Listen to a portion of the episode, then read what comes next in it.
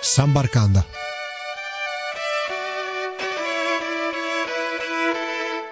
Ciao a tutti amici di Samba Radio, benvenuti a questa nuova puntata. Oggi andiamo agli antipodi del mondo, andiamo ad esplorare la Nuova Zelanda, un paese da tutt'altra parte del mondo, molto simile all'Italia se guardate una cartina, ha infatti una forma a stivale, un po' come l'Italia, e infatti come eh, lunghezza e larghezza corrisponde più o meno alla superficie italiana. La Nuova Zelanda è un paese un attimo più piccolo per superficie dell'Italia. Da dove viene questo nome? Nuova Zelanda è il nome che diedero i primi esploratori, gli olandesi, nel 600. Zelanda è uh, la regione olandese a sud dei Paesi Bassi al confine col Belgio, una regione marittima e quando gli olandesi arrivarono nel 600 la ribattezzarono New Zealand in olandese per poi essere uh, rinominata da James Cook dai britannici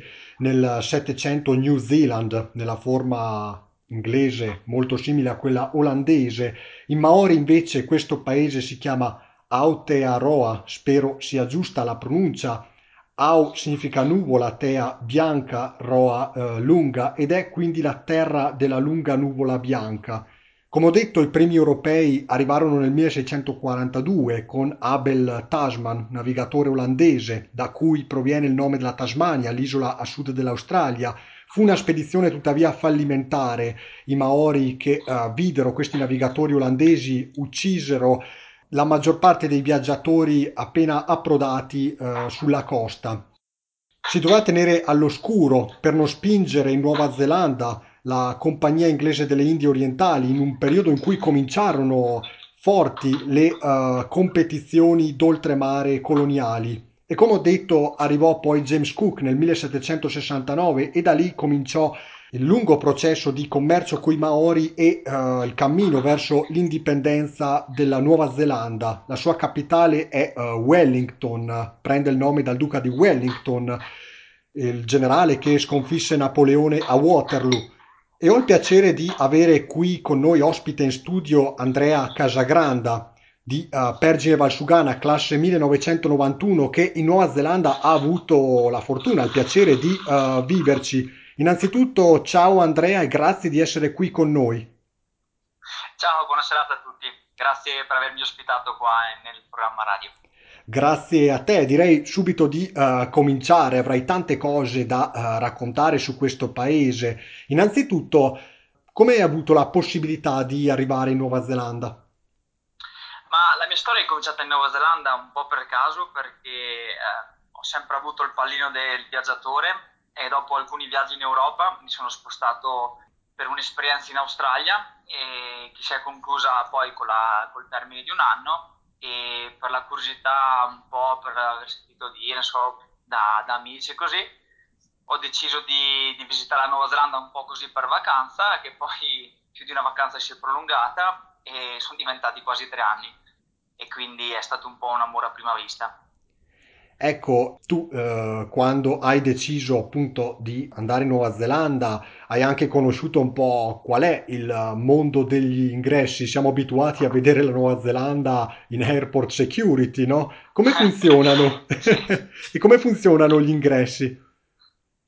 Allora, eh, è molto più facile eh, di quello che si pensi, insomma, e basta chiaramente rispettare le regole di applicazione di un visto chiaramente che si può fare semplicemente online, eh, si va sul sito del governo e da là si compilano dei moduli dove si richiedono appunto di non avere dei crimini, insomma dei criminal records come si chiamano in inglese e tutto là praticamente devi mandare dei dati con i documenti. E dentro un po' di tempo che solitamente è ridotto, va da, da due settimane a un mese, pagando una quota e che chiaramente ogni anno si alza perché la richiesta è sempre maggiore e da là eh, il visto viene approvato, che il 90% dei casi viene approvato per, per, le esperienze che appunto ho sentito e per amici che hanno applicato e da lì niente si ha un periodo di un anno di working holiday visa che praticamente tradotto letteralmente in italiano vuol dire visto lavoro o vacanza e da lì può essere esteso con eh, 88 giorni di, di farm la stessa legge praticamente che, che c'è in Australia e da lì può essere esteso e poi, eh, come è capitato a me, dopo otto mesi lavoravo per un'azienda che chiaramente con le leggi del Working Holiday Visa ti permette di lavorare solamente tre mesi per la stessa azienda, quindi mi hanno proposto di eh, applicare per un Work Visa di tre anni, che può andare da un anno a tre anni, comunque a me hanno proposto un tre anni, e da là appunto ho avuto la possibilità di, di estenderlo fino al 2019, scadrà questo maggio 2019. Ecco, tu appena arrivato in Nuova Zelanda, dove hai potuto lavorare inizialmente? Allora, fortunatamente, eh, avendo avuto esperienze in Australia e nel mio lavoro, ciò che ho studiato qua in Italia e ciò per cui ho esperienza, cioè il falegname, e, mh, ho avuto l'esperienza in Australia appunto di imparare i termini tecnici, che è prettamente ciò che eh, alle volte ti, ti, ti, non, non, ti, permette di fare il tuo lavoro per cui hai studiato, perché chiaramente devi specializzarti, sapere appunto le terminologie in inglese. Quindi in Australia, nell'anno in cui sono stato in Australia, ho potuto affinare appunto i termini tecnici e quindi quando ho iniziato a lavorare in Nuova Zelanda, da là sapevo appunto già i termini tecnici, eh, essendo che le, i due paesi sono molto molto simili e quindi da lì ho iniziato subito dopo una settimana a lavorare come falegname in una piccola falegnameria vicino casa. E da lì appunto eh, ho fatto varie esperienze in diverse, in diverse falegnamerie però sempre improntate sull'arredamento interno cioè ciò che mi piace tutto qua insomma.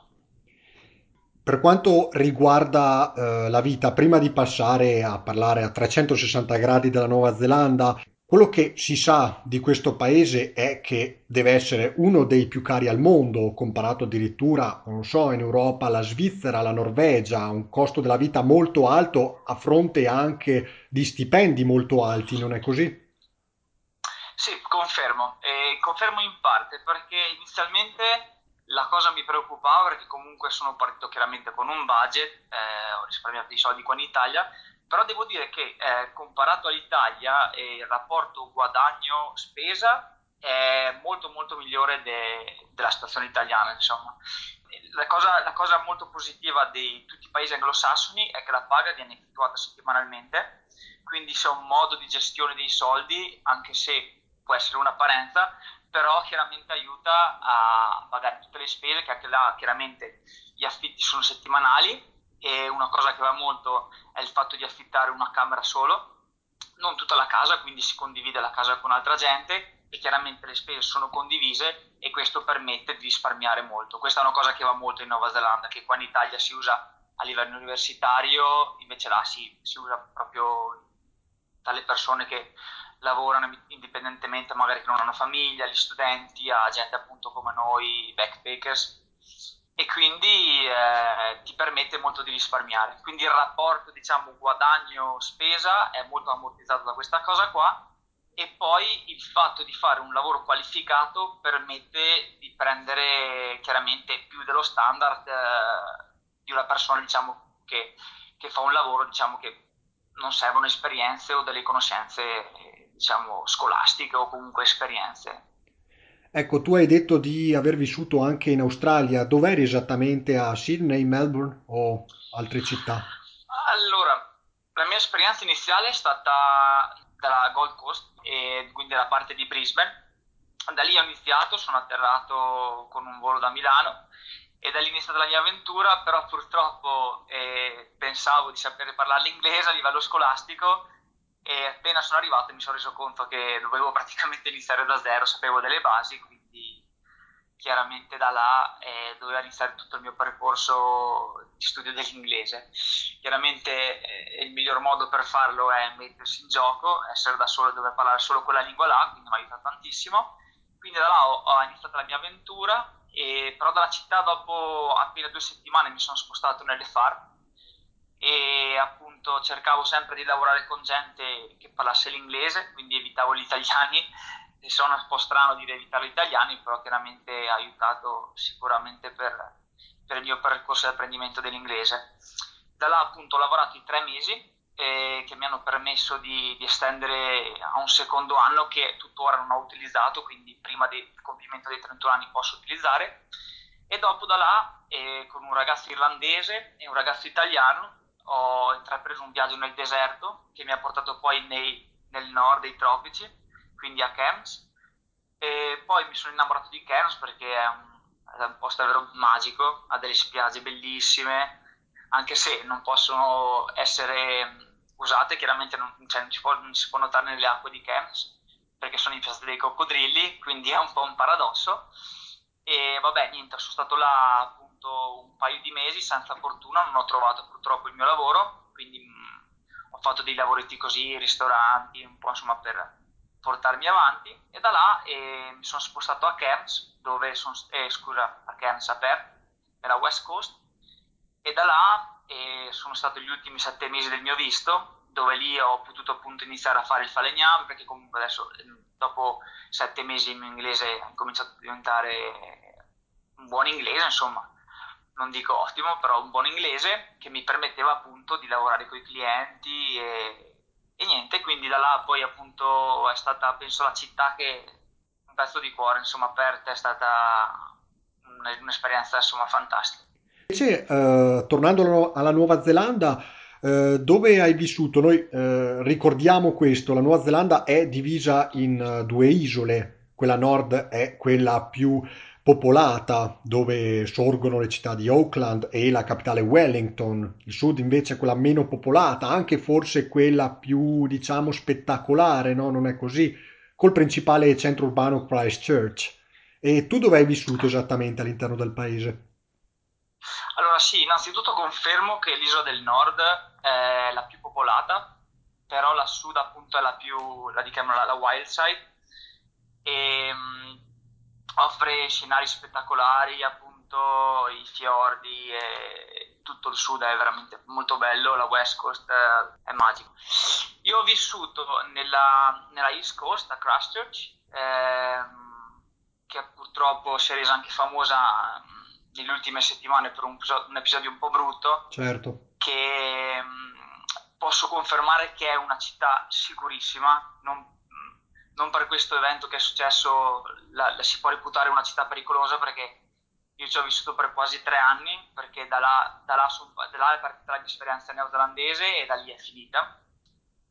E tu hai anche potuto visitare poi mh, mm, zone anche fuori da Christchurch. Ricordiamo una cosa, anche l'isola del Sud ha le sue Alpi che in un certo senso ricordano quelle trentine, certo magari in maniera molto diversa rispetto alle nostre. E tu hai potuto visitare un po' tutta l'isola del Sud? Sì, ehm, il primo anno eh, mi sono un po' concentrato sulla fase lavorativa, un po' per eh, mettere da parte un po' di soldi, appunto, che chiaramente l'avrei avuto investire appunto in un viaggio che poi è avvenuto e ho verso dicembre del 2016 ho intrapreso un viaggio che è partito dal, dal nord della Nuova Zelanda, appunto da, da, Auckland, che è la città più popolata. Quindi eh, sono stato spazzato da una realtà appunto dove abitavo a Christchurch, dove è appunto una città molto piccola, comunque con 500.000 persone, a una, a, una, a una, grande città da 2 milioni di persone. Da là è iniziato il mio viaggio e, e mi sono spostato verso Coromandel, che è molto famoso per le acque termali, appunto ha una, praticamente delle, le, cioè, diciamo delle spiagge dove la gente è appunto famoso perché la gente va a scavare delle buche nella spiaggia e l'acqua praticamente scaldata da un vulcano permette appunto alla gente di fare dei bagni d'acqua calda. Da là ho appunto conosciuto un ragazzo tedesco che tuttora ha un ottimo rapporto, Max. Da là abbiamo appunto deciso di intraprendere il viaggio insieme, che inizialmente avevo deciso di intraprendere da solo, però abbiamo avuto subito, da subito un feeling e quindi con Max abbiamo intrapreso questo viaggio di tutta l'isola del nord, inizialmente con dei mezzi pubblici, corriere o anche facendo autostop e poi abbiamo, intra- abbiamo appunto noleggiato una macchina e, e niente, abbiamo appunto per un sei settimane abbiamo visitato in lungo e largo l'isola del nord e visitando paesi veramente magici. Certo, anche perché poi eh, la Nuova Zelanda è molto variegata anche a livello di clima, non è così? A nord eh, è magari, diciamo così, un più caldo rispetto al sud, è molto eh, variegato, un clima generalmente mitigato, no?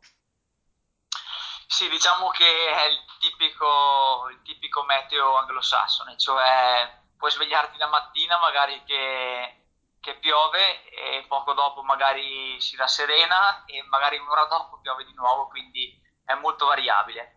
Diciamo il clima più bizzarro, tra virgolette, è il clima di Wellington, che è molto famoso perché eh, c'è sempre molto vento, eh, lo chiamano il, il paese del vento appunto perché ehm, praticamente per tutto il giorno è veramente raro che non ci sia, c'è un vento costante molto forte alle volte, alle volte addirittura installano dei, dei corrimano per strada fatti di corde, appunto cose rimovibili, per aiutare la gente a stare in piedi perché appunto è, è, è veramente un meteo angusto. Addirittura la gente non può utilizzare le ombrelle perché questo vento non permette appunto di utilizzarle perché le rompe appunto ed è un disastro. Ed è una città, ricordiamo, sul mare, quindi sì, eh, molto ventosa, viene un po' colpita dai venti oceanici ed è anche una città, eh, almeno per come l'avevo vista su Street View, una volta per curiosità ero andato ad esplorare alcune città neozelandesi, ed è eh, una città situata su una baia eh, lungo delle spettacolari colline, giusto? Sì, confermo, io da, da- da egregio ciclista percorrevo queste colline in bici ed erano davvero mozzafiato perché riesci appunto a navigare a livello de- dell'oceano e ti alzi appunto di, di- pochi metri di dislivello, ma la vista è mozzafiato perché appunto sei contornato dal verde, pecore, appunto silenzio, pace e alla sinistra o alla destra c'è sempre un oceano che ti, ti fa da contorno ed è magico. Invece dal punto di vista culturale, hai mai incontrato lungo la tua strada popolazioni Maori, gente appartenente alla comunità dei Maori? Sì, sì, assolutamente. le popola- la popolazione Maori non è sicuramente in maggioranza, però eh, dovrebbe aggirarsi intorno al 9-10% della popolazione totale. È davvero un'ottima comunità, hanno delle, delle origini forti, una cultura veramente interessante ed è- sono molto rispettati. Ciò che purtroppo non avviene a, a parer mio con gli aborigini in Australia, che la popolazione si aggira veramente sul 2-3%, se non sbaglio, e, e il ra- c'è, c'è, diciamo, un rapporto tra Maori e aborigeni a confronto è davvero sminuito, insomma. Diciamo che eh, i Maori appunto hanno ancora una cultura forte in Nuova Zelanda e mh, ho avuto la possibilità di conoscere un ragazzo Maori eh, perché c'è da dire che i Maori sono molto, detto così, sulle sue, nel senso che sono molto di nicchia, amano stare con eh, i loro simili, però se riesci ad entrare in confidenza con loro eh, sono veramente delle persone molto molto interessanti. Appunto una volta ho avuto una possibilità di fare i, ba- i barbecue appunto nei vicinati, appunto la gente si invita uno con l'altro e questo ragazzo appunto mi spiegava della cultura Maori, appunto della haka, che per loro è, un, è praticamente un ballo che fanno, che facevano anticamente prima del momento della guerra per intimorire l'avversario e che tuttora gli All Blacks fanno prima di un match. E quindi lui molto fiero mi spiegava della loro cultura e di ciò appunto delle etimologie, di tutto praticamente dei significati, dei, dei tatuaggi, dei, di tutti i simboli, sim- tutto ciò che simboleggiava appunto la cultura Maori. Prima nell'introduzione ho parlato un po' della storia neozelandese, dei, dei propri nomi e eh, i primi eh, contatti commerciali tra Maori e eh, britannici avvenivano addirittura nello scambio di merce, magari gli inglesi ricevevano viveri, acqua fresca e eh, gli inglesi in cambio ai Maori davano il moschetto, quindi è un popolo, grandi guerrieri che impararono per via dell'arrivo degli inglesi a eh, usare il eh, moschetto. Questo è proprio segno, mh, così dire, di una lunga tradizione guerriera e d'altro canto hanno mantenuto, come hai detto, oggi la loro tradizione. Ci sono eh, musei mh, a riguardo anche che mostrano un po' così eh, tutte le armature inventate dai Maori stessi. Hai mai avuto occasione di vedere armi realizzate dai Maori o anche scudi, altre- altri oggetti difensivi? Allora, ehm, onestamente sono stato in un, in un museo a Wellington eh, che dovrebbe chiamarsi Papa Nui Museum, eh, no, Rapa Nui, mi correggo, che è un museo che sono stato ben tre volte perché è davvero molto interessante e là c'è una parte appunto dedicata a tutta la cultura maori, specialmente sui tatuaggi, che, che appunto per loro hanno un significato di dinastie e, e ogni famiglia chiaramente ha la sua simbologia. E, a livello di armature non ho mai visto ehm, delle armature, però c'erano appunto de- delle, varie, delle varie spade fatte con una pietra che praticamente le masse di Giada si chiamano, dei Maori, e praticamente queste masse erano usate appunto dai capi TV per, eh, per giustiziare o comunque per combattere le tribù eh, che si opponevano appunto alle, alle famiglie Maori. E parlando sempre di Maori, prima hai citato i famosi All Blacks. Hai avuto modo di andare ad assistere ad un loro match? Sì, sì, ho avuto, una- ho avuto la fortuna di assistere a un match di rugby ehm, che era All Blacks contro Argentina, i Pumas. È stata un'emozione perché comunque già assistere all'H dal vivo era qualcosa di incredibile. Io inizialmente quando ho visto l'H pensavo fossero, fossero appoggiati da dei microfoni, invece era tutta pu- pura energia che veniva dai, dai giocatori degli All Blacks che urlavano a squarciagola ed è stato emozionantissimo. Io non ho mai visto appunto una prestazione dal vivo così, è stato quasi più bello l'H che il match stesso. No, comunque a parte gli scherzi, eh, il match in sé è stato anche molto vincente nel primo, te- nel, nel primo tempo, poi appunto eh, gli All Blacks si sono opposti e hanno, vinto, adesso non mi ricordo bene il punteggio, ma 45 a 18, quindi un punteggio abbastanza di margine. E parlando invece di altri sport, generalmente i paesi anglosassoni si distinguono anche per eh, avere al proprio interno il proprio sport. Per esempio, in Scozia esiste uno sport chiamato shanty, una sorta di hockey su prato con diversi regolamenti, dall'hockey su prato classico. In Irlanda c'è il calcio gaelico, negli Stati Uniti il conosciuto football americano, in Australia il football australiano. E in Nuova Zelanda c'è uno sport che invece altrove non esiste. Ehm, devo dire, io credo che lo sport eh, neozelandese per eccellenza è il rugby. E io penso che il 95% della popolazione gioca a rugby e mh, l'altro, cin- l'altro 3% gioca a calcio. Adesso mh, direi sì, il rugby sicuramente per la maggior parte va, va, va per la maggiore.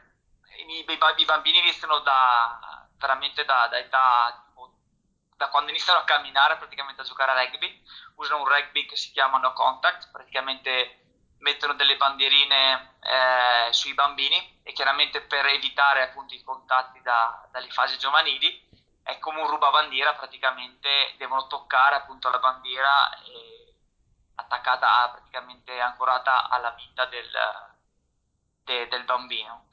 Poi va molto sicuramente anche il cricket, c'è un'ottima nazionale di cricket, mm, direi che è anche un ottimo- uno sport che è appunto ancora in fase di crescita. E dopo eh, hanno anche una piccola parte di calcio, eh, diciamo che il campionato neozelandese è paragonabile a una nostra Serie D, eh, una cosa del genere, però alcuni giocatori appunto che hanno, hanno talento solitamente vanno a giocare in Inghilterra o appunto paesi dove hanno più possibilità appunto di avere un futuro calcistico. Certo, certo, ricordiamo anche che fu un incubo per la nazionale azzurra al mondiale del 2010, la partita contro la sì, Nuova esattamente, Zelanda. E poi sì. ricordiamo anche c'è una differenza con la squadra di rugby. Mentre nel rugby la squadra si chiama All Blacks, nel calcio invece sono gli All Whites e mm, non Sì, si capisce bene il motivo per cui giocano invece con le maglie bianche, se è perché è stato scelto il colore contrario invece a quello usato nel, nel rugby. Fatto sta che comunque sono chiamati all whites. E un'ultima domanda prima di andare in chiusura. Il tipo di inglese parlato in Nuova Zelanda eh, si distingue molto da quello australiano? So che ci sono anche delle particolari differenze, per esempio mh, quei pochi che, neozelandesi che avevo avuto la fortuna di conoscere nella vita pronunciavano il classico fish and chips come fish and chips. È vero questa cosa? Fish and chips. Fish and chips. Sì. Sì, hanno degli slang molto particolari. Diciamo che è come hanno alcune parole appunto che si distinguono eh, dei kiwi. Praticamente la popolazione neozelandese in slang è chiamata kiwis, invece gli australiani sono chiamati yosi. È un diminutivo appunto, un nomignolo, tra virgolette, che si danno a livello appunto come come non so, come l'Italia chiamata il bel paese, loro si chiamano appunto i kiwis. E hanno appunto sì delle, delle, delle, parole appunto molto particolari, eh, come degli accenti, come ad esempio eh, quando si congedano in una conversazione, eh, dicono catch a later, eh, che in inglese sarebbe catch you later, è un po' più diciamo uno slang oppure una dialettica, diciamo. Poi hanno delle altre parole, mm, adesso non mi vengono delle parole, ehm, come ad esempio delle pronunce tipo acqua, in inglese dicono water, tipo una, una, diciamo una parlata un po' muta, eh, invece i neozelandesi sono più tipo water, tipo ancora più, ancora più tagliata, cose del genere. Um, tipo per dire grazie dicono chur bro, chur, dicono una parola del genere, oppure adesso, adesso come adesso non me le ricordo tutte, però alle volte appunto entrare a, a capire appunto la, la, parlata iniziale del, del kiwi, insomma del neozelandese, è quasi più difficile di imparare la lingua stessa, insomma. Quindi è un po' un imparare una lingua nuova. Bene, con eh, questa domanda ci avviamo verso la chiusura, avrei avuto tante altre cose da, da, chiederti, ma purtroppo il tempo stringe. Grazie Andrea per il tuo prezioso contributo, il tuo intervento. Ti ringrazio, grazie a voi, è stato veramente un'emozione per me poter riparlare di un paese come la Nuova Zelanda che mi ha veramente dato tanto e ho lasciato tanto di, di me stesso appunto in quel paese mi ha insegnato, sono cresciuto molto e, e, ho, e, ho, e, ho, appunto anche incontrato mia moglie che, che, non è appunto una cosa da tralasciare che sì, mi dimentico di appunto di nominare si arrabbia. e faresti un saluto ai nostri radioascoltatori in lingua maori? Sì, chi ora? Significa ciao, no? Ciao, sì, esatto, una cosa impara inizialmente in Maoris. L'appuntamento torna la prossima settimana con tante altre sorprese. Grazie di essere rimasti in onda con noi. Un saluto a tutti e alla prossima. Sambarkanda